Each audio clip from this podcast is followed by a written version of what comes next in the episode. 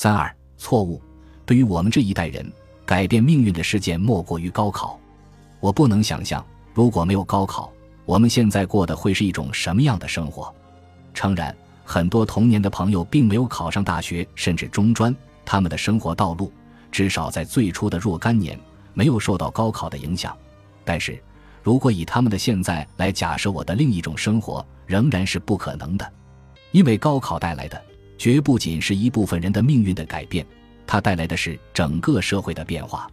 那些与高考的历史机遇无缘的人，在后来的岁月，也许只是随波逐流，也许被逼无奈，都或多或少偏离了原来的人生运行轨道。与高考有缘或无缘，我无法认定哪一种生活更好。过去坚信不疑的，现在已退化为对外宣传口径、纯粹政治目的的言不及义。一切所得都要付出代价。这是一个最简单的道理。一九七七年恢复高考的时候，我刚上高一。那时候的高考无异于冰灰之后的开科取士，是震动全社会的大事。此前，经过文革批林批孔，学习黄帅，从小学一路下来，没有几天正经的学习。学校还是工宣队脾气暴躁的师傅和校长共同领导。每次开大会，校长讲学习。工人师傅骂娘，化学课早已改为农业基础知识，物理课改为工业基础知识，数学课用胶泥做机器零件模型，画三视图，每星期写读毛选的心得，自上到下进行数量比赛。现在突然高考了，考数理化，考英语，考古文，一时间这些好像是天方夜谭的东西，不仅学生糊涂，连一些老师也糊涂。我们的高中是两年制，首届高考没赶上七月学期结束时，一直拖到秋天。那时高二的学生已经毕业，他们这一波人运气实在差，春风从北京吹出来，却没赶上呼吸一口。小地方闭塞，复习资料奇缺，谁都不知道考试会有什么内容。老教师约略记得文革前的教材体系，对比如今手边不伦不类的课本，只有摇头叹气。学校当然不甘心在开创历史的第一次中被剃光头。高二不行，我的班主任，一个相当特立独行的数学老师，向校方建议，从他的高一重点班里推荐一些学生提前参加高考。他觉得，经过几个月时间饱和轰炸式的灌输，考中几个还是大有希望的。何况即使失败也没有损失，明年可以再考，而且多了一次临战经验。这么一说，校方大表赞成。经过反复研究，决定推选三个学生参战，征求家长意见。家长也高兴。选中的人是老 K、老 Q 和我。光荣榜一贴出去，全校哗然，什么议论都有。众目睽睽之下，我们成了一水鉴别后的荆轲，毫无退步余地了。虽然说是事实，形势显然是骑虎难下。不考中不成。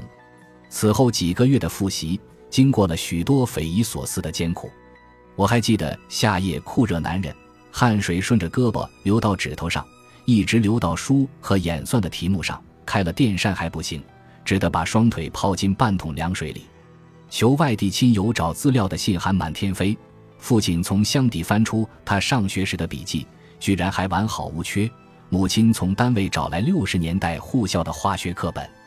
同学老 K 托亲戚从上海搞到一本真本物理秘籍，果然在第二年拿到本地第一的高分。此系后话，下面就专说老 Q 了。这个错误选择的故事就是关于他的。老 Q 和我自初中起就是邻居，住在同一条街上，课后常在一起玩。老 Q 内向，话少，说话声音低，做事慢腾腾的，小事上主意很多，言出必践。绝不动摇。他找同学有事，总是站在大街上，对着人家的窗户放声大叫，一遍又一遍，直到有人回答才罢。他有耐心，一件事反复做，看不到他焦躁，自始至终声色态度不变。老 Q 家境不太好，父亲拉板车，母亲在街道工厂。老 Q 是长子，下有弟妹各一，上面还有一个祖母。生长在这样的环境里。老 Q 的生活乐趣不多，他没有零花钱，也没有很多玩的时间，他得帮父母干活。如此一来，上帝似乎是要一心成全他了。相对于苦累的体力活儿，学习对他不是痛苦，反倒成了一种精神上的抚慰，一种开心的智力游戏。他沉浸在作业和课本的反复温习中，懵懂中尝到了逃避的甜蜜滋味。至于爱好，老 Q 的所有爱好都以朴素为标准：爬到树上发呆似的坐上很久，养些讨来或捡来的小动物，读能够借到的完全不相干的各种杂书，领着一群年龄小很多的孩子呼啸追逐。后一项很为我们一帮同学所诟病，没意思吗？如果你把老 Q 的学习、生活、情绪状态、水平发挥等等，以时间为横轴，用图表来表示，你看到的基本是一条直线。我最佩服老 Q 的就是他的这种稳定，相形之下，我的波动起伏就大得多。初中两年一直都是别人来我这抄作业，而我唯一一次因为读小说读疯了，不得不去抄别人的作业。放眼全班，只有老 Q 的可抄了，而我相信老 Q 从来没抄过别人的。在老 Q 令人惊叹的直线背后隐藏着的是什么？那就只有老 Q 自己知道了。高考分数下来，谢天谢地，三人皆中。不过成绩不理想，刚过录取分数线，能上大学，但上不了好学校，分不到好专业。什么是好专业？不太容易说清楚。但那时公认的坏专业却很明确：师范和农业。当老师辛苦，待遇低，搞农业等于当了高级农民。怎么办呢？我和老 K 没费踌躇，放弃，明年接着考，反正还只是高一学生，明年才毕业呢。老 Q 则不然，他有压力，父母的意思，他上学一走，家里能减轻一点负担，早些学成出来，早点工作挣钱，就撺掇他上差点的学校没关系，怎么说也是大学，明年考，谁能保证一定能考上，甚至考得更好呢？同学和老师都劝他等明年。老 Q 想来想去，迟疑不决。眼看填表的期限就要截止，父母急了，他也失了往日的从容，嘴里总是唠唠叨叨。终于某一天，脑袋瓜子一热，一跺脚，一发狠，老 Q 自己想通了：干嘛不上？过一年，水平是可以提高，问题是全国的考生都在提高，而且别人的条件要好多了。万一考不上，一辈子只能子承父业去拉板车了。老 Q 被本省一所学校录取，学的是水稻栽培，一切都在意料之中。虽然那时候还没有人能想到，水稻一种攸关十三亿人生计的小植物，从对它的研究中会产生袁隆平这样据说身价值几百个亿的响亮名字。老 Q 拿到入学通知书时，也确实高兴了几天。怎么说也是上大学呀！送他启程时，他心情不错。真心祝愿我们明年都能考进更好的大学。我们几个呢，想想怪兽一样蹲在前头等着我们的漫长可怕的考前复习，一时间对老 Q 不无羡慕之心。第二年，我和老 K 考上武汉的大学，班上好几位也都成绩不俗。寒假相聚，远途归来的同学少年，个个豪气干云，一杯杯的白酒往喉咙里倒。谈话间夹杂着刚学到的专业名词，所以真假不分的五湖四海的琐碎见闻。几尺方圆的饭桌上风云喧嚣，金碧辉煌，疑似王朝鼎盛时的上元夜。唯有老 Q，两百里外长途汽车回家的老 Q，独自缩进灯火阑珊处，安静地吃菜、喝酒、喝酒、吃菜。老 Q 的脾气，大庭广众之下一贯沉默不语。只在三两友伴面前滔滔不绝，心里存了点劝慰的意思。我和老 K 约起了去看他。他有一间隔出的小房间，一床一桌，一只放衣物的小柜子。我们坐在床上，他在椅子上，问一些我们上学的情况，谈到自己，三言两语带过，却一再对当初的选择表示后悔，言语之间神情落寞。邀他串门，他连连摇头。连轮流坐庄的饭局都推辞掉，宁愿一个人端坐在一年四季挂着蚊帐的硬木床上，听收音机里的电影剪辑。这是他自小养成的爱好，不同的台可以听上一整天。以后的假期，他越来越不愿意介入同学聚会的小圈子，去看他话也不多，神情恍恍惚惚的。收音机里的枪炮声、雄壮的音乐声固执的响个不停。我们常常会听到一部电影播完，才打破沉默，起身告辞。三年后，老 Q 毕业，分配到临近一个在革命战争史上顶有名的地县，在科委的农林科。就他的学校和专业，加上他什么学生干部都没当过的白衣身份，这个结局是理所当然的。老 Q 父母遗憾的是他没能回老家工作。老 Q 倒觉得外地好，反正一辈子大局已定。既然不能扬眉吐气、光宗耀祖，躲在一个没有人知道底细的地方，更清静。大概过了一年多吧，同学间忽然传出他大喜临门的消息。听他母亲说，他的最高上司科委主任的千金看中了他，两人谈对象，已经谈得差不多，很快就要办事了。因为此事，老 Q 破例春节没回家。一心恋爱，老 Q 的形象很过得去，面庞饱满，皮肤白润，身体肥硕，是香书上说的那种典型的福相。而他做事不慌不忙，永远从从容容，也显得大度老成。老 Q 聪明又忠厚，身为大专生，在那时的小县城绝对算是青年俊彦。主任当然是有些家底的，否则要靠老 Q 个人奋斗，白手起家。不知猴年马月才能打下结婚的经济基础，这样的婚姻双方各取所需是很理想的。我后来不少的同学同事都是走的这条路，走得和美无比。主任千金的相貌如何是大家最好奇的。然而老 Q 没回来，向他母亲所看照片，说不久就会寄来。可是谁都不曾料到故事会发展的这么快。记得那是春天的事，暑假我去了庐山。之后回家和老 Q 错过，没能当面向他道贺。老 Q 工作了，不比学生有那么长的假期，他回来小住几日就走。我们倒是听到一些他的消息，说是因了未来的岳父大人的关系，老 Q 在单位挺顺，业务不用说是骨干，入党提干也不遥远。中央也在提倡干部知识化、年轻化。等到婚一结，家庭事业双双圆满，老 Q 的一生。从此可以定居了。想到我们还在辛辛苦苦做学生，大家不免一番感叹。次年春节探亲，得到的惊人消息却是老 Q 神经了。神经了是我们那儿的土话，就是疯了、傻了。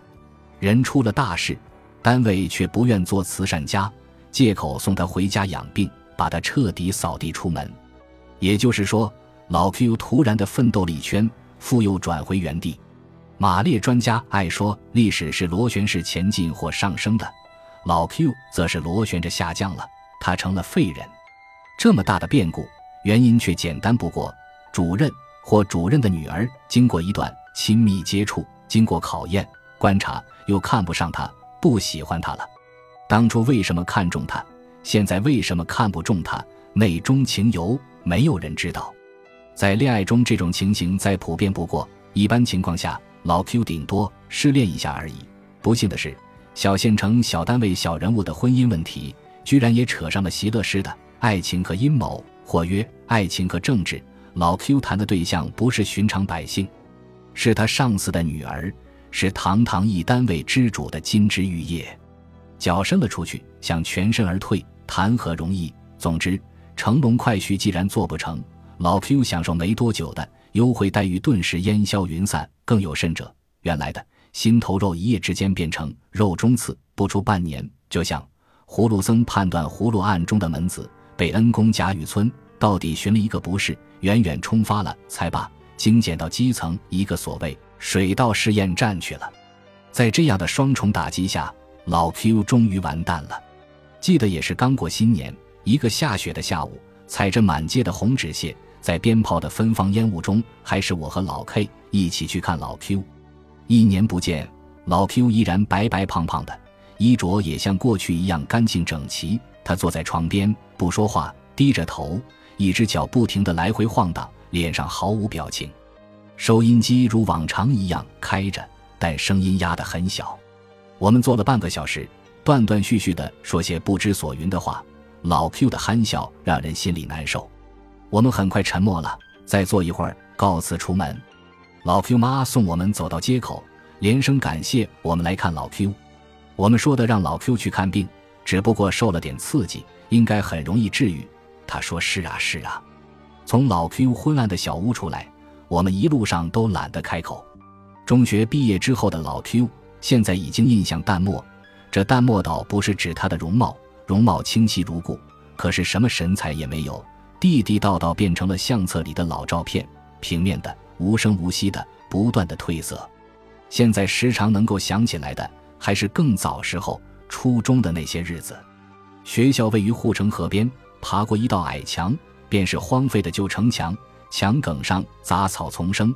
临水生着柳树和柔韧的撑柳，我们最喜欢坐在伸到水面上的侧枝上聊天、看小说，听到学校上课的预备铃声，再飞快跑回教室。有一次，老 Q 不知从哪里弄来一本残缺不全的《本草纲目》，胡乱翻翻就阵日唠叨何首乌什么的，又求我找来彩色中草药图谱，反复比对，自觉认准了，骑车去郊外，在山坡田埂上到处挖。指望挖出一个呈小儿形状的，服用了延年益寿、平地飞升的。秋冬之际，学生中流行斗鸡游戏，一腿独立，两手把另一只腿搬起来盘在腰下，膝盖向前呈三角状，互相冲撞磕碰，以一方倒地或双腿着地定赢输。谁都没有想到的是，这个照理说应由个子大、力气猛者占优势的游戏。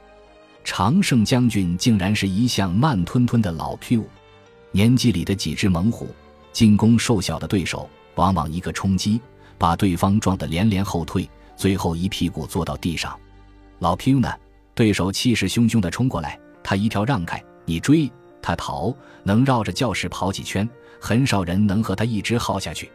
等你精疲力竭，站都站不稳了，老 Q 跳上前，膝盖一顶，解决战斗。老 Q 的耐力由此可见一斑。这种泡蘑菇战术一经推行，人人效仿，场上终于成了一群个子小、跳得快的老油条的天下。冲杀进攻型的选手因为颇感无聊而退出。以后的比赛情形往往是两人相对而立，保持一定距离，膝头偶尔无关痛痒的碰一下，就这么没完没了地耗下去。即使这样，仍旧没人耗得过老 Q。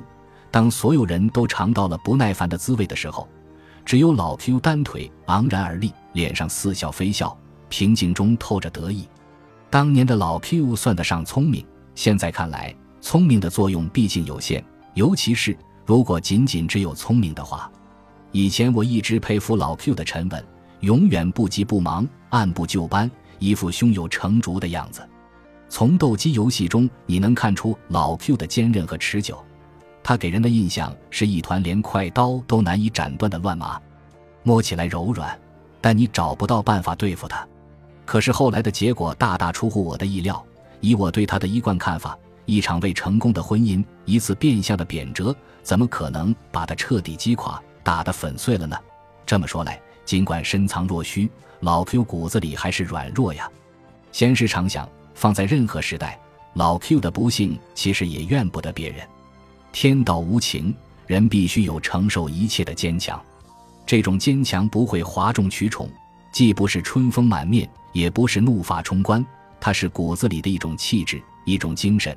不翻无恙时，顺流千里，意气风发；绝境中静莫沉埋，进取一变而为坚持。